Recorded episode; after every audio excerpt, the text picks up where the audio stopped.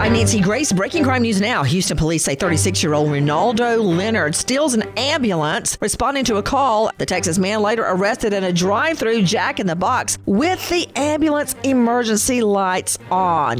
He, of course, is charged with felony theft. 19 year old Kroger employee Trey Brown steals nearly a million dollars from the grocery chain. Brown making returns on non existent purchases and putting them on credit cards. The Georgia teen charged with theft by taking. With this crime alert, I'm Nancy Grace. Could COVID cost you your home? Cybercrime is up 75%, but the type you need to worry most about is home title theft. The title documents to our homes are online.